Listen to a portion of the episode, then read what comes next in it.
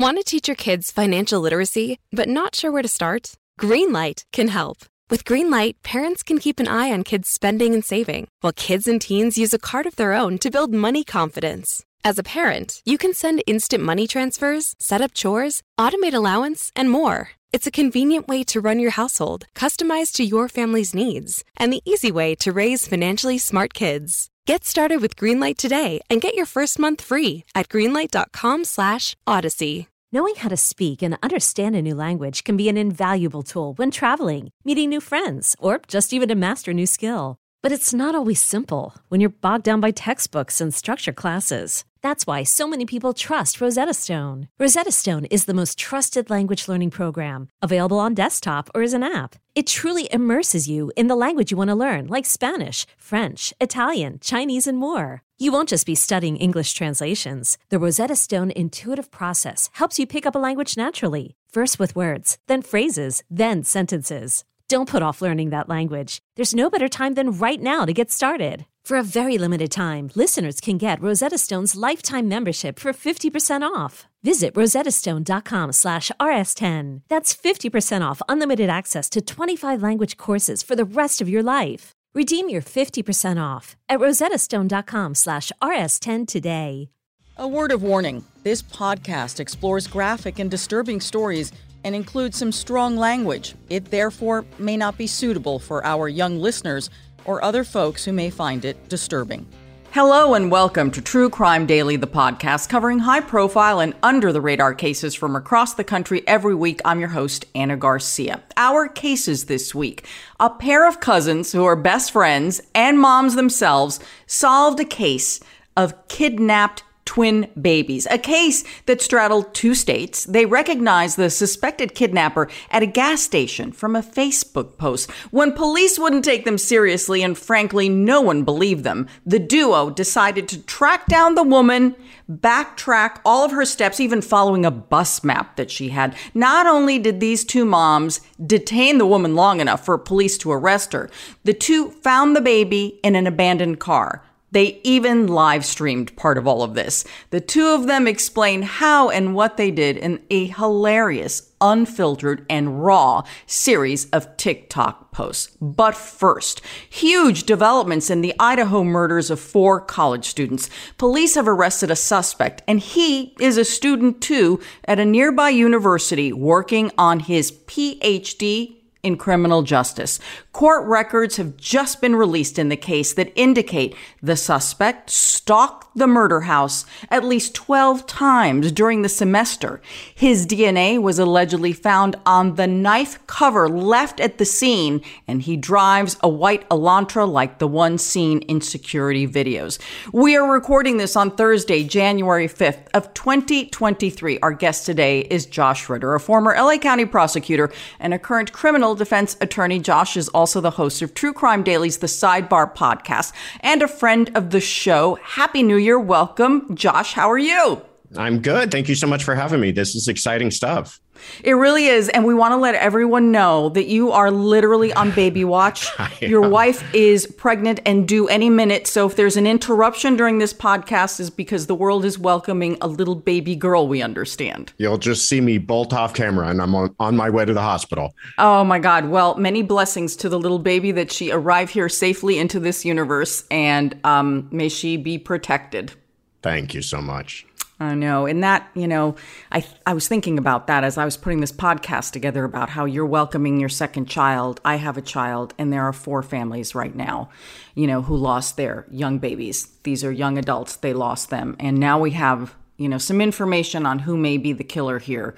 So, you know, while we are all always fascinated with the details and how someone does something, at the very end of the day, there are four families who are suffering, and no answers will ever be enough to help them with that pain. So I just wanted to honor that this this, this moment. Our first case is out of Moscow, Idaho, where police say they are certain that they have arrested the killer of those four college students. Today, in court documents, investigators laid out the case against the PhD student who is now in custody and charged with the four murders. The headline on the evidence, Josh, is amazing. We're talking about stalking, DNA, a shoe print, phone records. And the absolutely most frightening part, I think, of all of this is that, according to court records, one of the roommates in the house who survived saw the killer in the house. He was all covered in black and he never hurt her. He just yeah. walked out the when side I, glass doors. When I got to that part in the affidavit, my, my jaw dropped. I mean, that was that was really the the the explosive part of this whole thing. First of all, it's an incredibly well done affidavit. It, amazing police work, and like some of the points you just made, all of the different angles in which they investigated this. But yeah, the the the absolute bombshell was the fact that one of the roommates, one of the surviving roommates, had actually seen him, looked him in the face, and watched him leave uh, just after the murders. She said she froze the in the in the court records and we've got the affidavit up here. And as you know we always like to link to records because all of you so many of you really want to read it for yourself unfiltered by anyone else. So we will be attaching that for those of you. But when she describes how she froze when she saw him and all she could see were bushy eyebrows that is so frightening. Oh my god. And and the the little details of beforehand where she thought maybe she heard crying and she thought she heard a male's voice say something and then she opens the door and this is what we're talking four o'clock in the morning. Four o'clock in the morning she sees this figure. She doesn't know who it is all dressed in black walk right by her just absolute chills. Yes. And then they find a shoe print outside of the sliding glass door where he exited and this shoe print seems to fit the diamond shaped pattern of the sole of a Vans. Now, they're being very specific about that, and that's very important.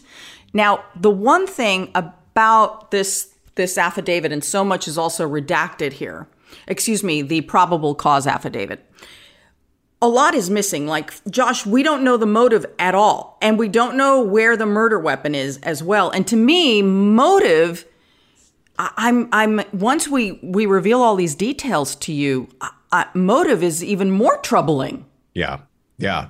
Well, no, there isn't a clearly outlined motive at all, and and they didn't need that. Just so we all understand, they don't need that to provide that to the the judge and, or the magistrate in order to get this warrant. Um, but it is the biggest question that's left unanswered in in this affidavit. But one thing that it begins to hint at, and I'm sure you'll get into this, is that there's evidence of stalking, that there's evidence that he had re- he had been at that house or in that location um, s- several times prior 12, to the murders. 12, 12 times. times over the semester. And not just at random times, but right. at night right. or early in the morning. Right when no one else is going to be around and when there's no good reason i mean if if you're a defense attorney and you're trying to outline how you're going to start defending this you just say well listen pe- people commute people go to the home depot people are driving all over the place. These are uh, relatively in close proximity to each other. Yeah but why are you there in the middle of the night? Well see i would argue I, I would actually say he, here's a problem with that because they're five minutes from campus um, even though he goes to a different university, and we'll get into that. But think about it everything is right there and it's very dense. So, is it not possible, unless the ping was like literally in front of their home? Isn't it possible that if he if he spends time in, at both campuses and the surrounding community and fraternities and whatever I don't know that young people do, isn't it possible that his phone could have been pinging in the general area?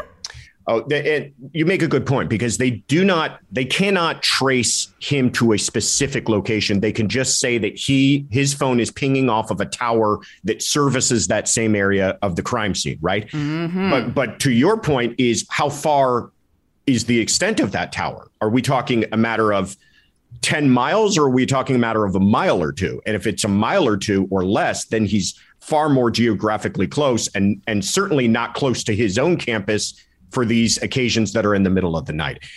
You know, we're going to go through this whole thing, but yeah. what what is happening here is it's just this multi-layered investigation. That there's no one I mean, there are some things that you might call a smoking gun, but there's no one thing that they're hanging this case on. They they really did their work and it's multifaceted the way they attack this. Well, I'm going to say it's the DNA. The DNA they say, you know, and you know, innocent until proven guilty. DNA on the snap on the button on the snap of the holder, the casing for the knife. Right. How specific is that? And that was yeah. left at the crime scene. It doesn't belong to anyone who lived there. Right. Right. That to me is the absolutely no, you, most you, damning.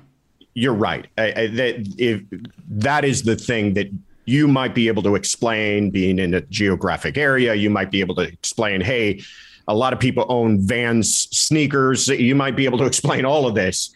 How do you explain your DNA being on the one item that was left at the murder scene? Mm-hmm. Yes. All right. Let's talk about the accused killer here. He is 28 year old PhD student. He is studying. He is studying criminology at another university that is just eight miles away, a 15 minute drive. I mean, literally, you could be in both communities several times a day going back and forth. Brian Kohberger is his name, and he lived and worked at Washington State University just over the state line in Pullman, Washington. Very, very close, as we've said. Now, he already has a master's in criminal justice. He was working on his PhD, and he was also a teacher's assistant, which meant that he was teaching undergraduate classes as well while he was there at the university. He had just joined the university in his PhD program in August, is when he arrived. It was his first semester in the area. Brian Kohberger was arrested in the Poconos of Pennsylvania. That's, you know, the ski area, the snowy ski area of Pennsylvania. He was arrested on December 30th while he was home visiting his family for Christmas break. So he's arrested at his parents' home. Police say that the FBI had him under surveillance for four days prior to the arrest. And while he was home, this is the best. The police seized a bag of trash in Pennsylvania. They shipped it to the lab in Idaho to have it processed.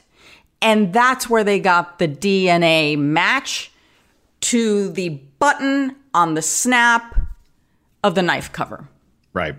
And this was that familial DNA that we had heard about before. And at first, when you're hearing about this, usually the way that works is that they have databases where they're able to track down someone's relatives and then the you know the the circle begins to close in on a suspect but here they were able to find out that wh- whoever is in that house where they got the trash from the father of the suspect of the person who's connected to that knife sheath 99.9999% chance the father of that person lives at that house. It's just amazing stuff, the way that they this patchwork investigation how they put it all together. It really is. And and we'll you'll see as we lay out what's in this court record about the timeline, the details and how they figure everything out the police had been under a great deal of pressure and criticism by, you know, a lot of pressure from the family publicly, families publicly, and students and the community for not doing enough fast enough, for not saying enough. And they really kept everything so, so tightly controlled that many felt it um, gave an appearance that they weren't good enough, right? That maybe this is a small town and it is. They hadn't had a murder there since like 2015, but they had the state police, they had the FBI. And what we are now learning through these documents is that they really were on it and they had identified this suspect by the end of November, like, you know, the following week almost. But they were so tight lipped about it and, and all these crazy theories were put out there. But what this is showing us is they really, they were onto him and they weren't about to share any of this with the public and they continued to let the misinformation out there um, for whatever reason because i guess they didn't want this guy to know that they were on to him I think you're absolutely right. More than anything else, it's not that the public they didn't want to know or the press to know. It's they, they didn't want him to know. They didn't want him to know. They've got a partial ID of him. They've got someone who can say his height and weight approximately and the fact that he's got bushy eyebrows. They don't want him to know that he left behind evidence that has DNA on it. I mean, this is this is incredible stuff that had it been out there, who knows how he may have behaved differently. And that's what they didn't want to have happen is they they wanted to be able to control the release of this evidence and especially be able to control how he behaved so that they could bring him in the way they did. And evidence is everything because you may have a suspect, but if you don't have anything that's going to hold up in court, that will not be justice for the four yeah. murder victims here. That will never be justice. That so, would be a tragedy. Yes, this is very revealing. So, for all of you who follow this so closely, I think you will appreciate the details in this. Okay, so now you also have to understand there are a lot of moving parts to this. We're going to get back to the evidence, but I, I want you to understand. So remember, he's a, he's he's a student in the state of Washington. He gets arrested in the Poconos. And, and the way he got there, because this is going to be very important, on December 13th, which is the one month anniversary to the murders, he and his father drive across the country to Pennsylvania for Christmas break. The father, as it's been reported, had made these arrangements a long time ago. The father flew to Washington and then drove with his son across the country. And what's interesting here that you will see, and we're going to bring it up a little later, is they were stopped two times in Indiana for for tailgating, and um, there's body cam video of you know Brian driving and his father next to him. So we're going to get to that, but I, I want to get back to the evidence, and I want to get back to what's been revealed in the timeline, so then you can understand how this was unfolding in real time in the investigation. Today, authorities released a 19 page document outlining their evidence.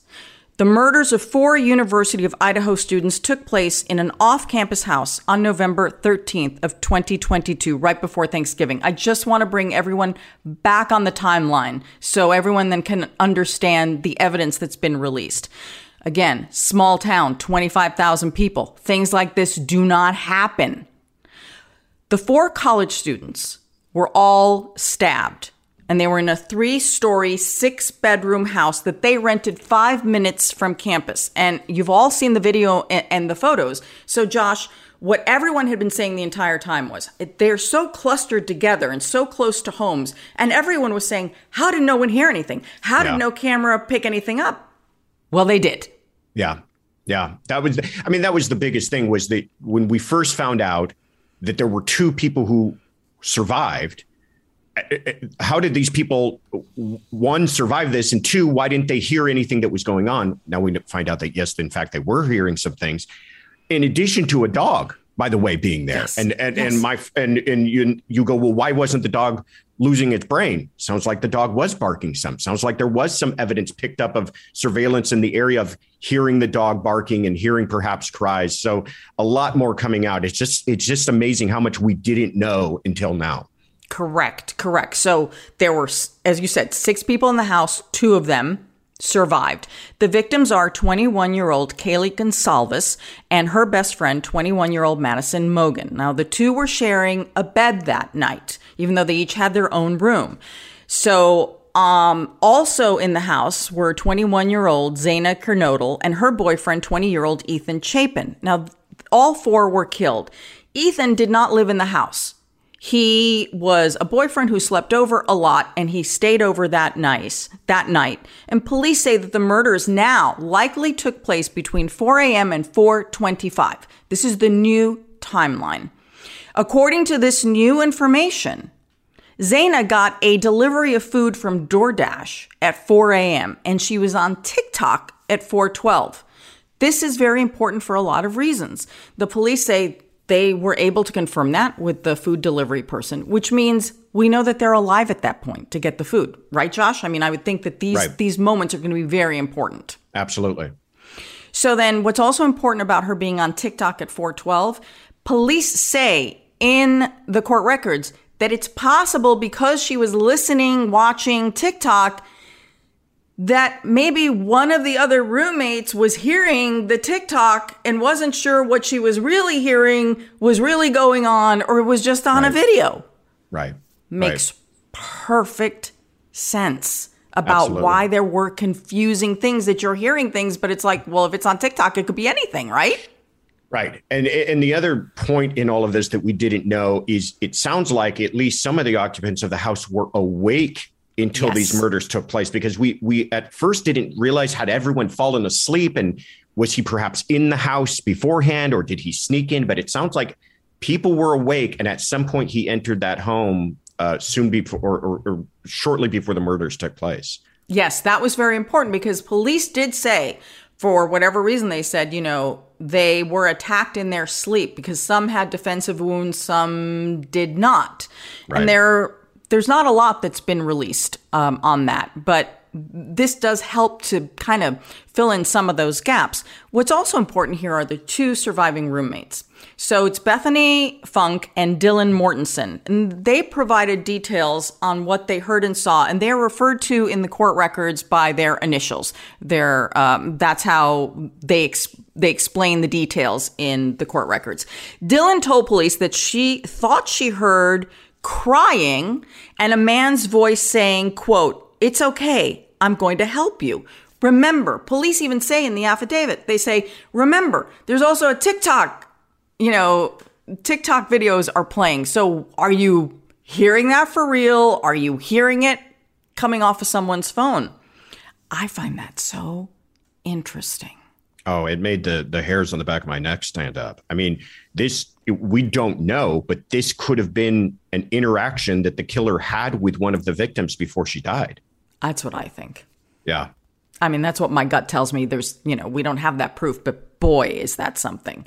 Here's the other thing Dylan said, as we mentioned a little earlier, she opened her door three times because she kept hearing things that were not adding up. Okay. And you know what that feels like, right? You're like, I mean, we had a snow, we had a, a rainstorm last night. I, I, was up like at four in the morning checking the house because I'm thinking it's a, you know, the house is falling down. You, so you know what that feels like. The getting yeah. up, something's bugging you, but you can't put your finger on it. So, um, and that's when she saw on the third time this tall person, she thinks it was a man, all in black, covered face, except for the bushy eyebrows peeking out above the eyes, and the fact that he didn't say anything to her and that she stood frozen and he walked out. Yeah. Yeah, and it, it's it's hard to tell from just the affidavit exactly you know how close he was to her, but when you read it, it says the male walked past Mortensen as she stood in a frozen shock phase to me, walk past means eh, walks by her to this that maybe he saw her or didn't notice her. I don't know, but that's just amazing that he may have seen another person in that house, but just kept on going. Right. And so if you're the killer and you you may be disguised, but you have just seen a witness a witness who you can clearly identify because you know where the murders are because you're just in that house and now you for sure have seen this face. I mean, did he threaten her later? Did he try? I mean, I am just like, wow. Yeah. Yeah. And you, and, and you can completely understand her reaction too. I mean, middle of the night, the, the, the idea that this young woman froze, no one can blame her for that that that you know she's just an absolute terror of what is going on and then says she locks herself in her room. So thank god she did. That might have saved her life. Who knows? Right.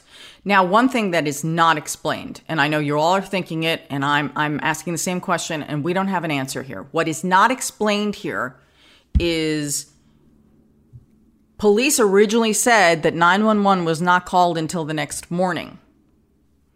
Nothing in this clarifies that and what the delay was and why no one called 911 or what happened in between what is in here and that morning.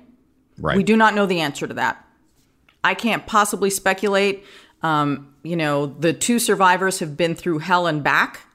And um, so I don't know. We don't have the answer for you. And I'm sorry yeah. because I know that's a big question. And now there's a gag order. So I don't know when we're going to find out the answer to what happened in between that moment and the police finally arriving on the scene right. the next morning. And, and and so people understand too, this is an affidavit that's not supposed to be read like a police report, right? It's not supposed to answer all of those questions that we have like a police report might. This is simply to give enough information to the magistrate. So yes, there's some big holes in this and big questions that remain, one of which, like you point out, is what what happened between that that interaction between uh, Mortensen and the the apparent murderer and the, the calling of 911. Yeah. So the timing of everything is very important, especially because I, I want to bring in a piece of security video that police now are time stamping at 417. It picked up Kaylee's dog barking, the sounds of, of like a whimper or something like that, a thud And what's interesting is this one was closest, this camera was closest to Xana's room. This could account for a lot. This could tell us that maybe she fell off the bed or she was thrown off the bed or who knows or she fell, you know, in fighting because remember some some of the victims had defensive wounds. So, it's important to know that they really did do a lot of video canvassing of the area to figure out what they could pick up and that's how they ended up picking up that white car that we're going to get into, which is also very fascinating. So, other cameras in the neighborhood picked up this white Hyundai Elantra in the area starting at 3:26 a.m. The car passes the house 3 times. On the fourth time, it tried to either park or turn around in front of the murder house. Yeah, it's obvious that he was he was you know checking out the the area. Perhaps he still saw lights on inside of the house and thought it wasn't wasn't a good time for him to go in yet, but yeah, it's obvious he was he was continuing to return to find out when was a good time for him to enter. And at 4:20 a.m., that car speeds away and then is picked up later on in Pullman, Washington. They end up picking that up much later in the investigation, but that's where they ended up finding the car, you know, after 4 or 5 in the 5 in the morning. So what's interesting about this car is remember how police released information saying and asking the public, Have you seen this car? We're looking for this car. But they did that in December, right? They did that in December. What we are now learning through the court records is that on November 25th, which is a little more than a week after the murders, the police department privately, meaning through law enforcement, asked all departments nearby to please look for this white car which they did. Police at the University of Washington State found the car. And they said, Oh, we have a car like this. It belongs to Brian Kohberger. That car was originally registered in Pennsylvania. Five days after the murder, Brian changes the registration to a Washington state registration and gets new plates. Yeah. Yeah. It, it it's so funny because so much of this seems to have been planned out and then a lot of it seems to be kind of chaotic as well i mean you know we talked about how he's seen on uh, badge cams with these different stops taking place in indiana where he's with his father. And you, you talked about this before that that was a pre-planned trip. So I, you know no one's alleging that the father was somehow involved but you wonder did that play a role in his whole planning of the murders, it, knowing that he would have a reason, a very um, understandable and explicable reason for getting his car from Washington back to Pennsylvania in a way that would not be suspicious. Right. But then he's going to need a car when he goes back to school in January. Right. Like I, I, a lot of this is you're, you're right. Some of it seems planned, and other are there parts of it. I mean, why would you drive the car in front of the house? Right. You're putting yourself at the scene of a crime. So now let's talk about his cell phone because yeah. this is also fascinating. Police say that Brian's cell phone puts him at the house at least 12 times during the semester, as, as we've already reported. And what's interesting, during one of those times on August 21st, he was pulled over on a traffic stop near the house, near the house where the murders would occur. Now let's get to the night of the murder. His phone was shut off or not pinging. You can call it whatever you want between 2:47 a.m. and 4:48 a.m. Yeah, so this was also remarkable to me because again, you have to. This appears to be incredibly well planned, right? For and and again, I think this is where that whole criminology thing starts to play a role. Is he is thinking about this enough to realize how important cell phones are in modern day police uh, work and he realizes that the last thing he wants to do is has his cell phone pinging off of a tower in that location while the murders are taking place. So what does he do? He shuts it off so that there's this now the police are going to use this to their benefit though that there's this convenient gap between the hours that the murders take place where you cannot find his phone anywhere. Mm-hmm. And that is clever. And that is, yeah. you know, apparently accurate based on all of this. But then he puts himself at the crime scene, allegedly, driving his own car. Yeah. Yeah. Yep. Yep. Very, very interesting. So, um, we've been talking about this cross country trip, which is very important. On December 13th, Brian drives his white Elantra back to Pennsylvania for his Christmas break. Father drives out there. They drive together. Brian is doing the driving. And what is incredible is that the two are stopped twice by Indiana police during this journey. And there's body cam video of this. Now, Brian is driving, father's in the passenger seat. You can hear the cops, but it is very hard to hear Brian. We're going to play a clip. So do me a favor, don't follow too close, okay? Oh. All right. Thank you. Appreciate you. The part to me that stood out is that the father knows nothing's going on. We think. You, we think. And and I think that's safe to assume. But you're getting pulled over by the cops and you are are a fugitive from a nationwide manhunt for four grisly murders. And the way that he just kind of is calmly interacting with the cop and doesn't you, you, you have to imagine in his head he thinks this is it they got me but he doesn't appear to be responding that way at all. No. Yeah. and indiana police they have said that they were not targeting them that this was just coincidence. Excuse right. me. There's no way that this is coincidence Please, you've got the FBI tracking them. They know that they're on their way. They because they had the data that they had seen the car and the plates in Colorado. They knew he was on the yeah. move. They knew where he was headed. He knew they knew everything. So I I'm just trying to figure out why they were stopped. I suppose it's coincidence, but I don't believe in that. Really? You're going to stop this car twice in one day? Yeah apparently I, I, I, saw a report i'm not quite sure but i thought i saw a report saying that it, the indiana police even said that this is a coincidence because it's getting i mean people are putting it together just like you are. Come on. They knew the car they knew who they were looking for they all the stuff that we find out they already knew while he's on this trip across the country it does seem a rather remarkable coincidence if it is a coincidence. Unless he is you know driving really badly because this guy's been pulled over so many times. He was pulled over twice in uh, either the Washington, Idaho area during the semester.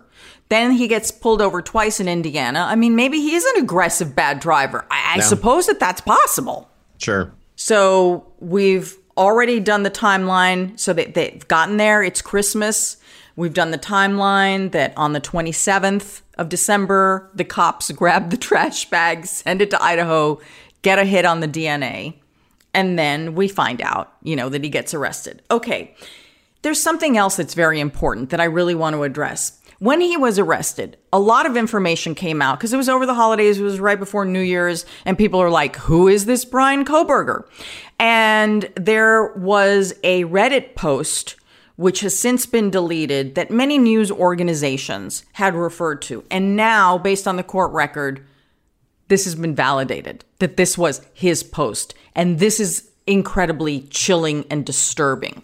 So, police have confirmed that the Reddit post from seven months ago was indeed authored by Brian, they say. He identifies himself as a criminology student looking for volunteers in a research project examining, quote, emotions and psychological traits that influence decision making when committing a crime asking ex cons to explain how they prepared for their crimes and if they struggled or fought with their victims. That is beyond scary. Yeah. Yeah, it, it it really is. And it really starts to make you ask the question of how long had he been thinking about this? How long had this been starting to develop in his brain that he was going to do something like this because now we've got evidence that he's asking these kind of bizarre, you know, not bizarre questions if you're a criminology uh, a doctorate, uh, you know, right. student. Nobody, yeah, of course you're going to ask stuff like that. But now you're the person who allegedly is committed four murders. You couple that with the fact that he's 12 times in the area of where he's stalking these people how long had this had he been coming up with this plan how long had he been thinking about doing this it's really really creepy And why them? Yeah. Why Which we them? don't know. We don't know. We don't know if they knew each other. We don't know if something happened. We don't know how he chose them. You know, we don't know any of this. If he did this, and again, presumed innocent, he has not entered a plea yet. We want to make that clear. However, his attorney back in Pennsylvania said that he was innocent and was, you know, wanted to get back to Idaho quickly in order to begin exonerating himself. So, uh, you know, we want to make sure that we say that. Yeah. There is a lot of evidence but he hasn't had his day in court yet. And here's here's the other thing. While these are absolutely the most important facts that have come out uh, today, in the in the time in that little gap between the time he was arrested until we got the details today, a lot of news organizations did some digging and wanted to talk to his old friends, schoolmates, just to get a better picture like who is this guy? And so the New York Times has reported extensively that they claim that Brian, in his teens, struggled with heroin, that he was doing much better, was in recovery. Uh, friends and classmates say that when he was younger, he was very heavy and that he was bullied because he was overweight. And then at one point in high school, he had a dramatic weight loss. And then several friends and classmates described that he went from being the kid who was bullied to bullying. He's been described as being mean spirited. There's an incident, Josh, that was reported where a local bar in the Pennsylvania area asked him to leave because several women had complained that he was being really creepy and approaching them. And um, his the current students that he's either in graduate school with or the or the young people that he teaches have described him as being, you know, awkward and, and all these different things. Look, what does this mean? I don't know. But clearly, there's been a lot going on in his life. Yeah. Yeah. The, everything you just described could describe a lot of people, right? Yes. And being, being awkward and kind of having a Yes. awkward phase and losing weight and all that kind of stuff. But it, it's also, I think, clearly signs of a unwellness that was developing in this young man that that caused him to to then become the person allegedly again that committed these crimes. I mean, the you know, talk about his behavior beforehand. One of the things that's been remarkable to me is his behavior since then with the court appearances we've seen. This doesn't appear like a person who committed these types of murders just from the kind of calm, almost detached uh, way he's conducted himself. Like one of the things I've always thought was um, amazing was his initial mugshot the guy's clean shaven and looks like he just recently got a haircut. Does not look like a person who's dealing with kind of the crushing weight of having killed four people and the entire nation looking for you. That's interesting. It's interesting, you know. I- don't know what to make of it. I, I, I think, you know, I looked at his mugshot and the videos we've seen of him, and I got to tell you, I pick up a vibe that makes me very uncomfortable. Yeah. I, you can't judge someone on their appearance, but there's something about his eyes. Yeah. There's a coldness there that I, Yeah. I'm just like, there's something there that makes me uncomfortable. Yeah. The I can't- coldness of it. It, it. It's almost alien. Yeah. Yet, when he was walking out of the courthouse in Pennsylvania, you know, when he agreed not not to fight extradi- extradition, he was seen mouthing to his family, "I love you." Right. And his parents and his sisters have told the New York Times that they love and support him. They also have you know given their condolences to the families of the murder victims. They were in court for um, that extradition hearing in Pennsylvania, and they were very emotional as well. I don't know what to make of this. I mean, these poor people. I, I listen. Tr- tremendous loss and everything for the for the families of, like you said, the four murder victims. But then these poor people too. I mean, they didn't. You know, all of a sudden you wake up the next morning, you find out that your son is the person that committed these murders that the whole country is looking for. I mean, the you you can only imagine what the that family is going through as well. Yeah, no, absolutely, absolutely. So he has not entered a plea yet, but again, presumed innocence, presumed innocent until proven guilty. Uh, he was denied bail. We expect that there will be another hearing soon so he can enter his plea. And I think the fact that there is now a gag order means we're not going to get a lot of information through official police sources and um, through the prosecutor's office. Yeah, unfortunate. Uh, uh unclear as to why they're they're doing that. I mean, at this point, he's you know the, their only suspect. They don't believe anybody else was involved. Is now in custody, so unclear as to why the the judge would feel that that's necessary. But it's unfortunate for those of us watching and following this closely. And we will be following this case and updating it for you.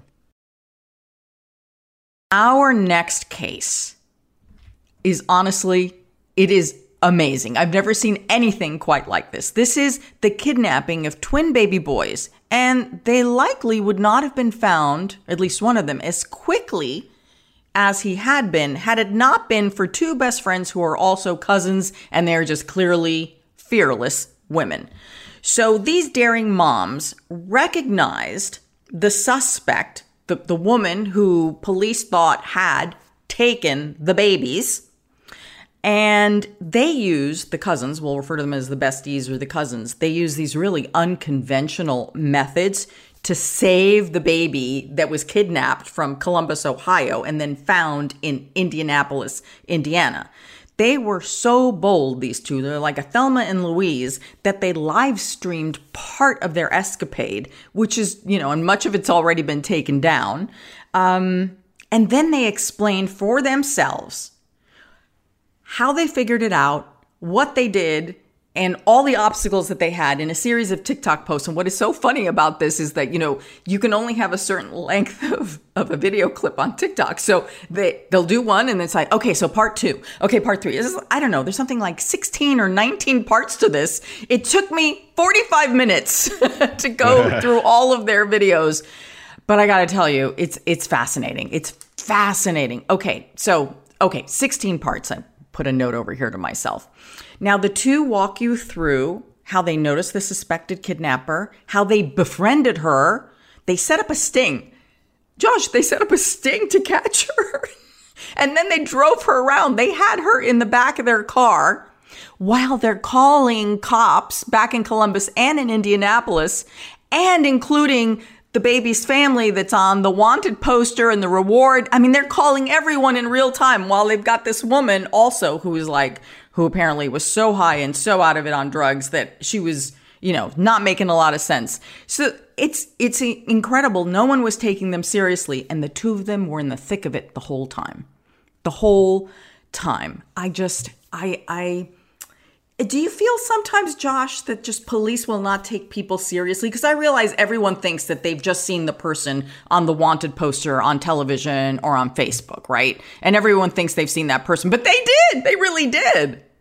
Yeah, it, it's it's one of the things, and and I'm a fan of law enforcement, but it's one of the things that I've noticed since I left the DA's office and became a defense attorney. That one of the more frustrating things is to get the police interested in a case when you want them to go arrest someone you want them to do an investigation is that they seem to kind of have this very cynical and i'm, I'm, I'm i know i'm casting a very broad net here but they, there's kind of this cynical attitude of like let the authorities handle it. Who are you again? And what's your name? And what are you saying you saw? And it's and you can understand where these two young women would run up against that but you know one let's take a moment to applaud them for just never giving up and being tenacious about it and and saving this perhaps saving a life here with this young baby. But two um, you know you would hope that when you've got a missing child that the police might take some people that they might otherwise dismiss a little more seriously if it means that they could be saving a child. So it's a it's a little disappointing and a little frustrating but i'm glad it all worked out yeah, this is a baby who was left in a car for about four yeah. days by himself. Yeah. He's like five months old. Yeah. It's yeah. unbelievable. Un- I, they had the urgency as people, as humans, as mothers, to get to the bottom of this. And they were so frustrated, and you will see that in their TikTok videos, how frustrated they are with the authorities for not being as as engaged in getting that baby and finding that baby alive that like where is their urgency we don't even know this this baby and we want to find him so why right. aren't you feeling that same sense of immediacy. So, our two heroes here are cousins from Indianapolis 27 year old Cheyenne Delmar and 27 year old Mika Curry. Now, before we get into all the details, I want you to hear from the two of them. There's this great moment in the TikTok videos. Okay. This is from part six in case you all w- want to find this. Okay. This is a great moment in which they're describing how they've got the suspect in the back of the car, right? and one's driving and the other cousin's next to them. And you're going to now hear them in this clip describe how, like, they're driving, they're looking at the mugshot, they're looking in the rearview mirror. It's priceless. Play the clip. So at this point, whole time I'm driving, I got my phone in my hand. I'm looking at the mugshot and I'm looking in the rear view mirror and I'm like, damn this is really this girl. I'm looking at the nose. I'm looking at the star. I'm looking at the lips. I'm looking at her eyebrows. I'm looking at everything that I can possibly look at at this girl to see if it's her. And the confirmation was just too crazy. So that moment that they share, Josh, that in their minds, they got her. They not only have her, they have her in the back seat of their car. And yet police are not taking them seriously. I know it's like good television, actually. I mean, it's it's it entertaining as it real time as they're solving this, and yeah, the, the the constant backdrop of it being that they can't get anybody to take them seriously.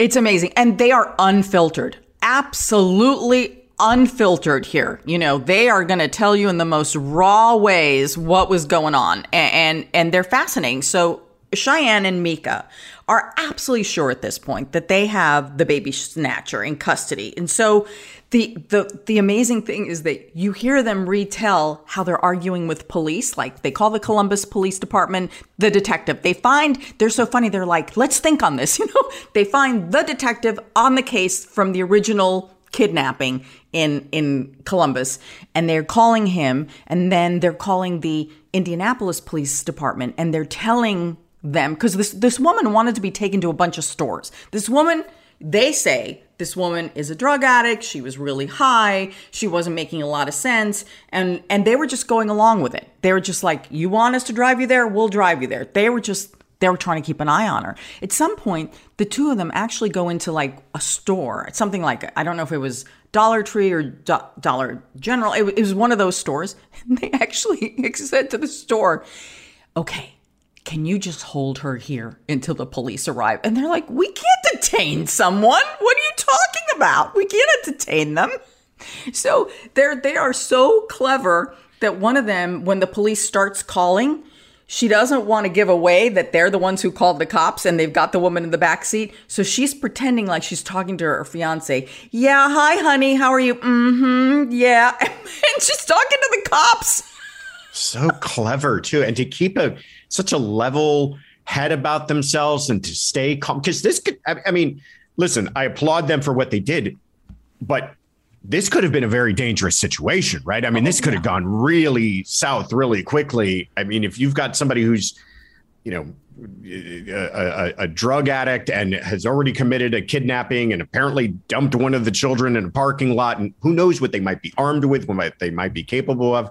So there's an element of danger for these these young ladies as well. And they're just keeping their cool and handling it. It's amazing. Absolutely. They are just engaging her in however she wants to be engaged because they know that they have to keep an eye on her. So as long as they right. know which store she's in or if she's in the back of the car they figure they just have got to convince the police to pull her over, to pull them over and then arrest right. her. So the suspect in this case is 24 year old um, Nalah Jackson. And police say that she stole a car with five month old twins in the car. Now let's tell you what the crime is there, and then we'll get back to our besties' cousins over here. On December 19th, Five month old twins, Kason and Kyair Thomas, were in the back seat of their family's 2010 Honda Accord.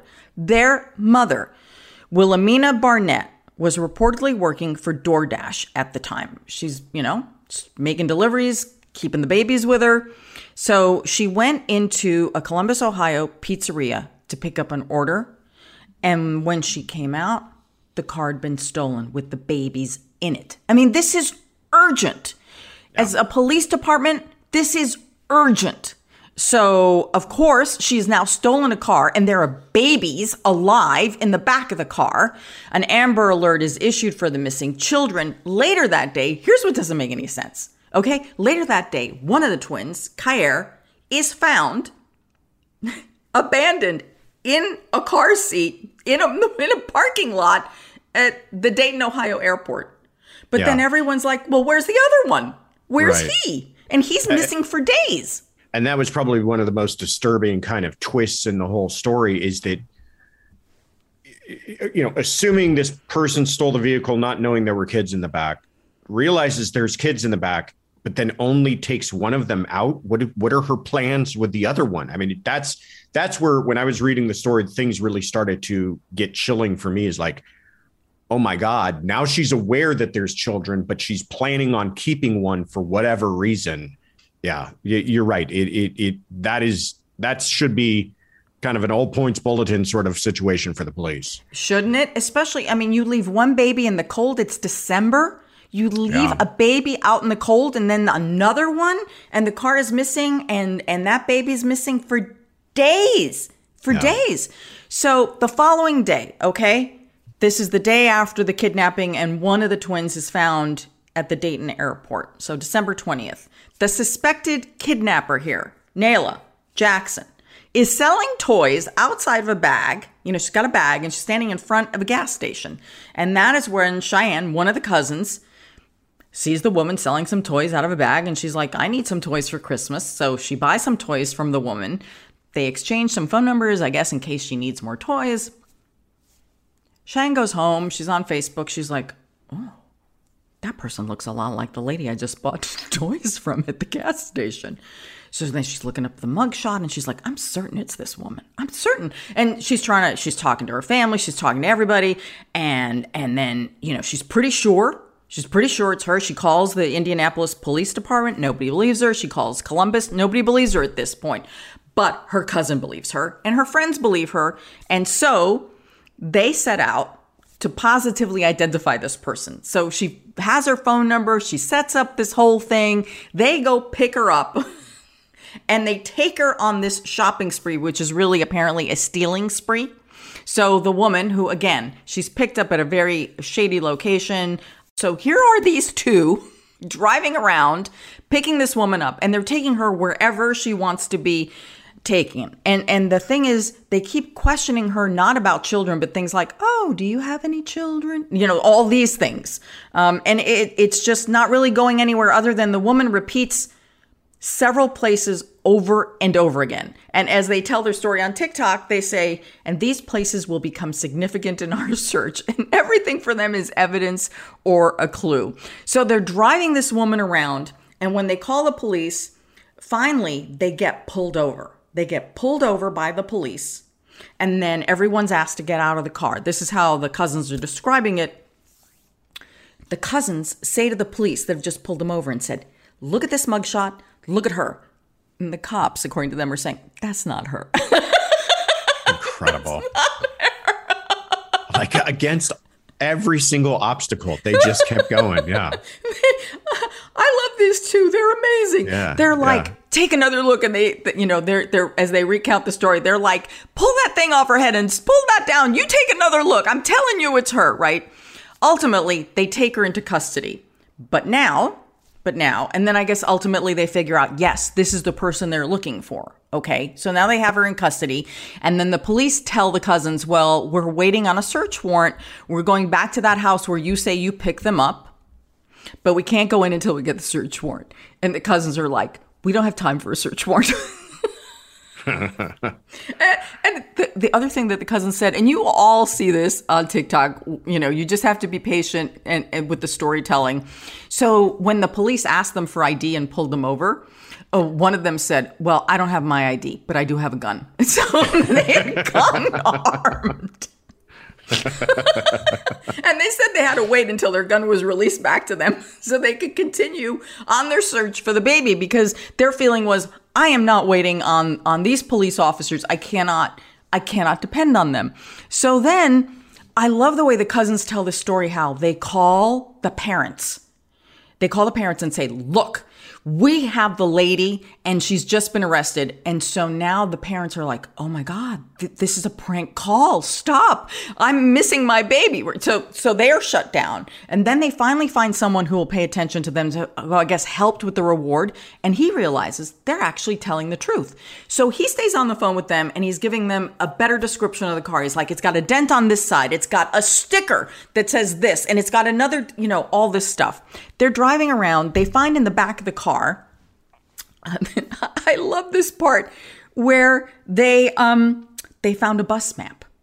They found a bus map and they said, "Let's retrace the steps of her bus map. Maybe that's where we'll find the baby." So here they are driving around following the stops on a bus map. They're also going to every restaurant and every store that she mentioned. And it's going to get really good now. Okay, so here's so so they finally I, I want to get to, to this precious moment.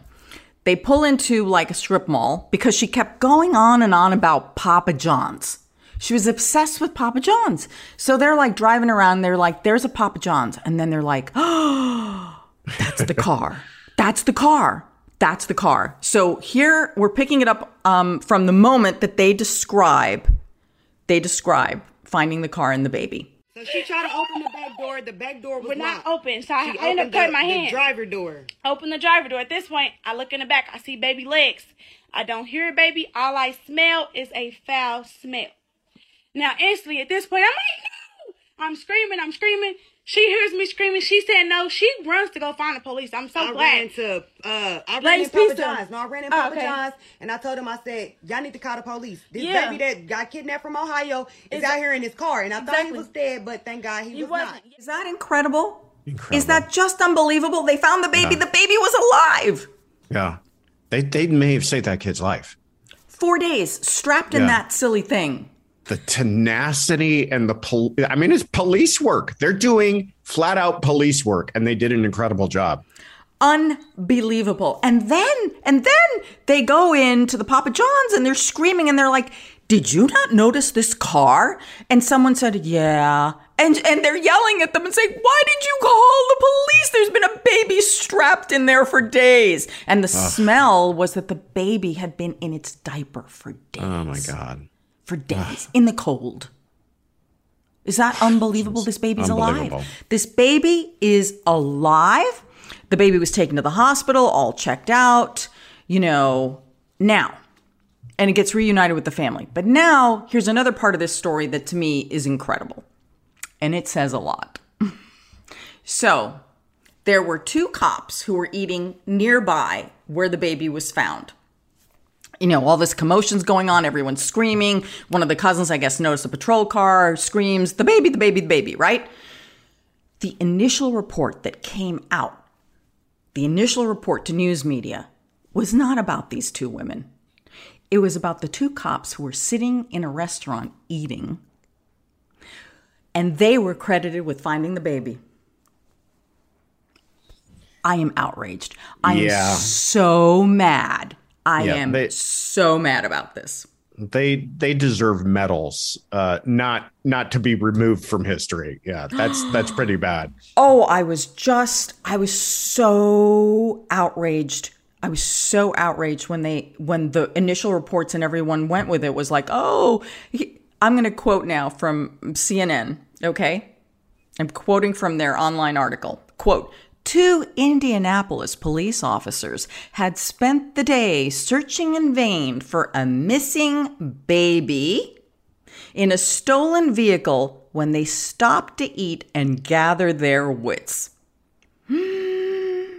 gather their wits. It was these two who had their wits about them. Oh my God. Then, then Wish TV reports here's the quote from Sergeant Sean Anderson. This is his quote. And then God opened up the heavens to us and almost took him and put him right in our hands. Oh no, God didn't. no. Wow. They did them dirty. They did these women come on, dirty. fellas. Come on, So fellas. And that is why we need to make this clear because that is just wrong. That Yeah. is just wrong. Okay, and here's the other thing. If you look closely, and we're going to put the photo up for those of you who are listening, uh, there's a picture that ran with these articles, right? The two hero cops. So there's a picture of the cop holding the baby. You see the badge. And who do we see in the background of the Papa Johns? Who do we see? One of the cousins. Only too good. People. People.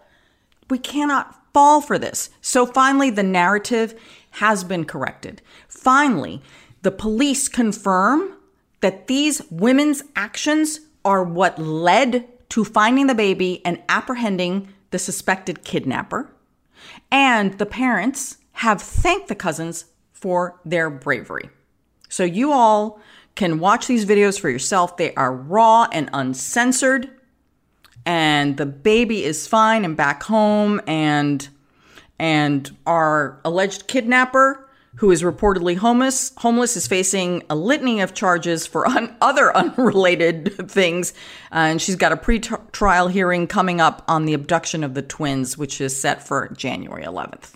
So, you know what? You never know how an angel on earth is going to appear in your life. But let me tell you, if I'm in trouble, I want these two helping me. Seriously. Yeah.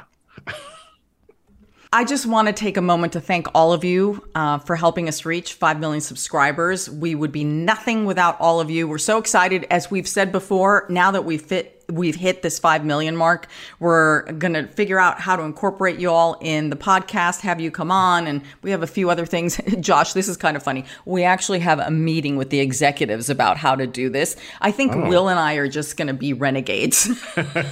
I like it. Do it.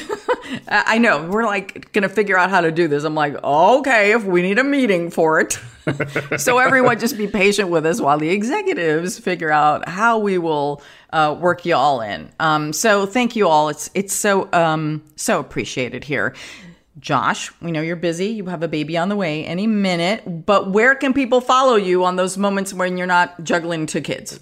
Yeah, um, I'm on Twitter. I'm on Instagram at Joshua Ritter ESQ. And your podcast comes out uh, when?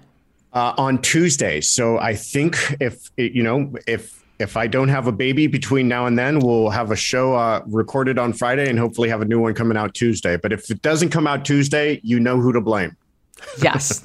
yes, baby girl. Okay. And you can find me at Ana G News on all social media platforms. You can find all our episodes wherever you get your podcasts. You can subscribe to our YouTube channel. It's quite popular, I hear, these days. Uh, you can also receive our newsletter at truecrimedaily.com. And just want to let you know, we did a special podcast during the holidays about a murder of an unhoused woman who was a soul singer, who actually was a recording artist in the 60s. She came across some very hard times. She became homeless she was murdered on New Year's Day in Orange County, and she's still awaiting justice. And it's a podcast that so many of you, I've read your comments, you've all been very touched by. So many of you have expressed how you started crying when you started hearing Betty's story. So I um, I want to share with you that that's still available if you want to check that out. It's a really special podcast about a human life and um, you know dreams almost achieved, then lost, and and how she was murdered. Betty needs justice. So I hope you all check that out. All right. Until next week, I'm your host, Ana Garcia. And as we always say, don't you cry.